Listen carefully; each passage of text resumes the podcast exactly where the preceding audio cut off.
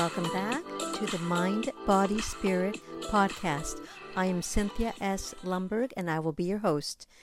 Today's theme, uh, we're going to continue on the mind, body, spirit from A to Z. And today we're on letter O. We're going to talk about open mindedness. So, on that topic, open minded open mindedness um, is really about talking about that a person is willing uh, to consider other perspectives or at least try out new experiences and new beliefs. So uh, I think that involves a lot of asking questions and really actively listening for information. I think that challenges uh, your beliefs and uh, being kind, being kind to others, and just knowing that what their beliefs maybe you don't always agree with them, but at least you can be kind and listen to other people's perspectives. So, on open minded people uh, tend to be curious about the world and they like to hear what other people think. Uh, they're able to have their ideas challenged, but uh, they don't feel angry uh, when they're wrong. They have empathy for other people and they do consider what other people are thinking. Uh, they're humble about their own knowledge and expertise, and they want to hear what other people have to say. So, uh, believing others that they also have a right to share their beliefs and thoughts depends also, I think, on the circumstances and the situation that you're in. Uh, yes, it's great to have uh, open or be open minded. Uh, depends, like I said, on where you are, the different circumstances in your life.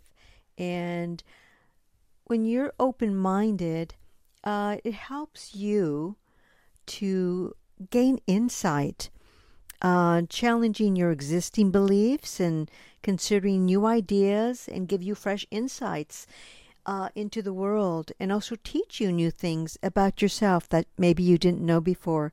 It helps you uh, to have new experiences. So being open minded with other ideas can open up for you to try new things. Uh, this way, you're achieving your own personal growth, but you're keeping an open mind that can help you grow as a person. You learn new things about the world and the people around you, and that's just really a wonderful thing. So it keeps you also mentally strong. Uh, staying open minded, you uh, experience new ideas, uh, you become stronger, you become more interesting, more vibrant as a human being.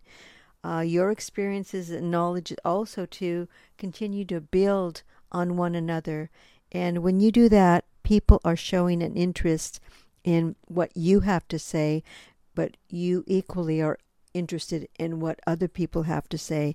You tend to be and feel more optimistic too about the world around you. Uh, so, one of the problems, though, uh, with staying closed minded is that that leads to a greater sense of negativity, and you don't really want to be around that. So, being open minded helps you inspire more of an optimistic attitude uh, towards life and the future and other people. So, learning new things, that's especially good with uh, having an open mind. Uh, yes, we know it's hard to keep learning new things, but when you surround yourself with the same old ideas, that gets pretty boring.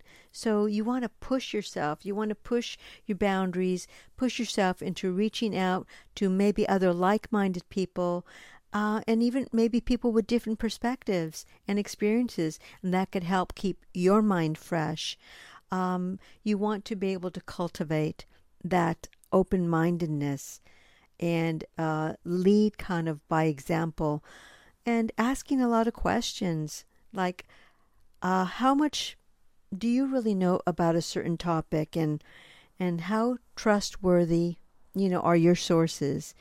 And have I considered other ideas and other you know other people's perspectives? So you're trying to keep an open mind and you have to give it time. It takes time and depending on if you're in a school setting in a work setting even with your own family dynamics you want to be able to use that as um, you, the way you approach your life and also it helps you to practice uh, humility uh, with people and those uh, those that are around you. So, in essence, you really want to talk about open mindedness and what it means to you and how it helps you in your everyday life.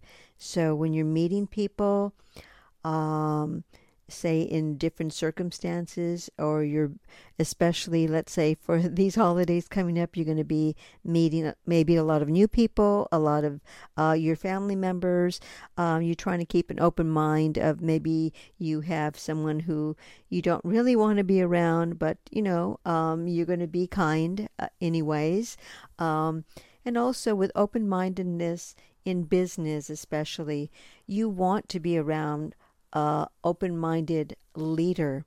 So, a leader, they're more effective leader that way because they're able to overcome like fixed thinking and they're able to generate new ideas and take advice and knowledge from maybe other members of the team. That's an open minded um, leader. You want to be around those kind of people, um, and they allow other people in the group to also show their leadership capacity in order to help create solutions. And you, res- you will rely on other members of the group as a team uh, for their expertise, their knowledge, their wisdom. And it's a win win situation when you have that kind of atmosphere to be around when other people um, are imparting their knowledge and I know that's a little bit hard for some of us uh, who are introverts and don't like to speak up and talk. But some, but uh, we need those kind of people, even in the the um, business sense and the job world, because those people are more. Maybe they're more yes introspective, but introspective can also be open minded. We wait to listen to what everyone else has to say, and then you know, we impart our um, solutions or our uh, knowledge of um, what we want to come up with as a solution for a team. So I believe that is a win win situation. Uh, that's a good thing. So to being open minded. So think about that.